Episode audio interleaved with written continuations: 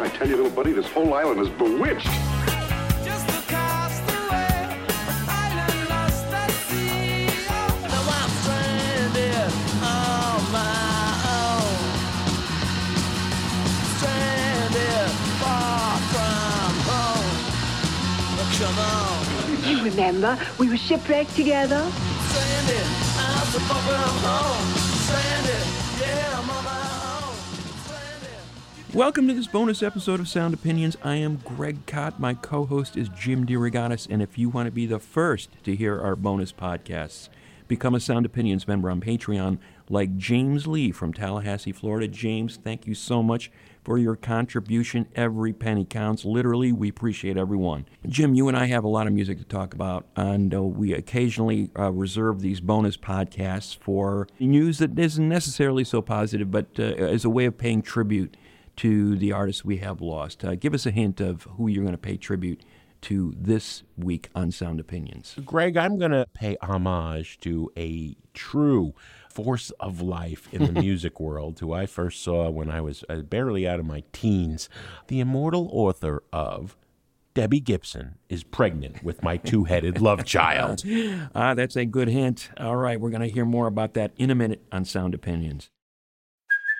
Hey, it's Kaley Cuoco for Priceline. Ready to go to your happy place for a happy price? Well, why didn't you say so? Just download the Priceline app right now and save up to 60% on hotels. So, whether it's Cousin Kevin's Kazoo concert in Kansas City, go Kevin, or Becky's Bachelorette Bash in Bermuda, you never have to miss a trip ever again. So, download the Priceline app today. Your savings are waiting. Go to your happy place for a happy price. Go to your happy price, Priceline. Ophthalmologist Dr. Strauss has seen firsthand how the metaverse is helping surgeons practice the procedures to treat cataracts. Cataracts are the primary cause of avoidable blindness. He works with a virtual reality training platform developed by Fundamental VR and Orbis International to help surgeons develop the muscle memory they need. The result? More confident, capable surgeons. And even more importantly, Patients who can see. explore more stories like Dr. Strauss's at meta.com slash metaverse impact. All right, welcome back to Sound Opinions. Jim, tell us what song you're going to play on the Desert Island Jukebox today. Well, I'm going to play a classic, Greg, by Mojo Nixon. We had two obituary DIJ bonus podcast tributes to do Damo Suzuki and Mojo Nixon. I thought for sure, central casting, you know, I'd, I'd get the Krautrocker and you'd get Mojo Nixon. But uh, you said you'd take Damo, and so I got to pay tribute to Mojo Nixon. I think it's too easy to write Mojo off as a uh, shticky kind of artist, but I think there is a world of difference between Mojo Nixon and Weird Al Yankovic.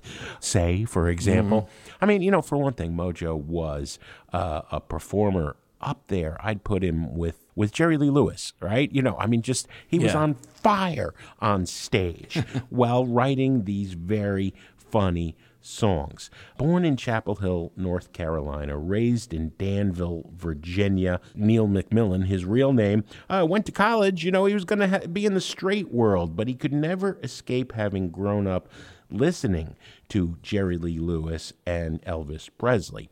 His biggest uh, hit would be an MTV novelty song in the 80s, uh, Elvis is Everywhere, right? Elvis wasn't dead, Elvis was everywhere. According to the tabloid supermarkets, Elvis was everywhere. And those were a big source of inspiration for Mojo Nixon. I mean, basically, he'd go grocery shopping and look at the headline of the Weekly World News. He'd actually had said that, you know, he was a big reader.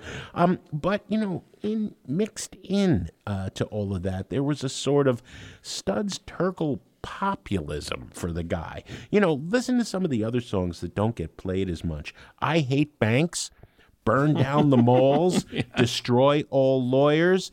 Famously, bring me the head of David Geffen.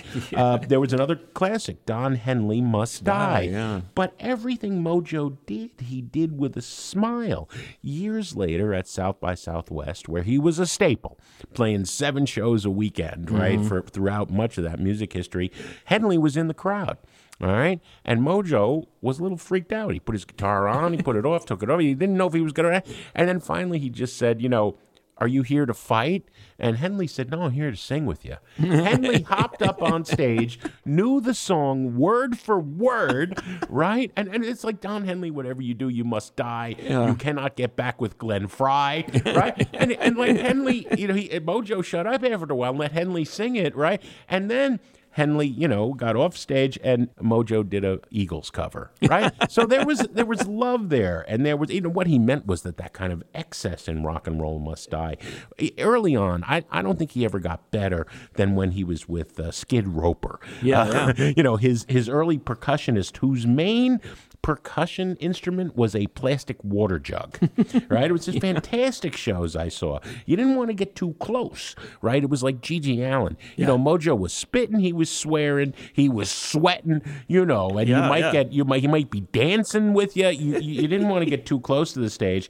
Six albums with Skid Roper, five solo albums on his own. Then he put another band together after he'd allegedly retired, the Toadliquors. He was out on one of those country music cruises, did a bang up show, went to bed, never woke up, dead at the age of 66. I, I just love the fact that uh, he was a reader, a reader of journalism, not maybe the journalism you and I did, uh, uh, Weekly World News, but I'm going to play one of those tracks, okay? It's a classic. It is about Bigfoot. Right? There would be no tabloid supermarket press without Bigfoot. The amazing Bigfoot diet. It's the amazing Bigfoot diet. He sings, I married a Bigfoot. I gave birth to my mother. Donor wants his kidney back. Golf carts on a rampage. All right, yeah. Mojo's just reading headlines of the stories in the Weekly World News. Here he is.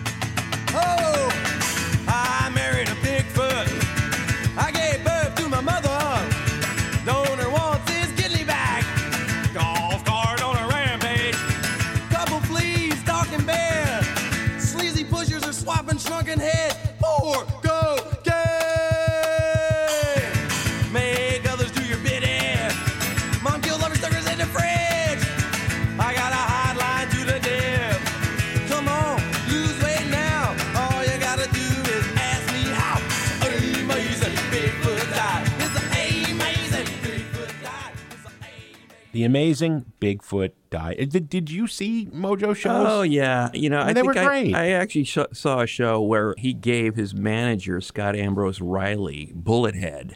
Yeah. a, uh, a haircut on stage. I think it was, I think it was at Lounge Ax in the early '90s because there's a there's a song that Mojo had about haircuts. One of those, uh, "Don't want no foo foo haircut on my head." You know. Yeah, yeah, So, yeah. I mean, these guys would do anything to entertain. That's the thing. Anything could happen in a Mojo Nixon show, Yep. and often did. Yep. Great stuff. That wraps up this bonus episode. For more full episodes, visit soundopinions.org. To sponsor the show, email sponsor at soundopinions.org. Thanks for listening. Sound Opinions, as always, is produced by Alex Claiborne, Andrew Gill, our associate producer, Sol Delgadillo, and our Columbia College intern, Max Hatlam. Social media is handled by Katie Cott.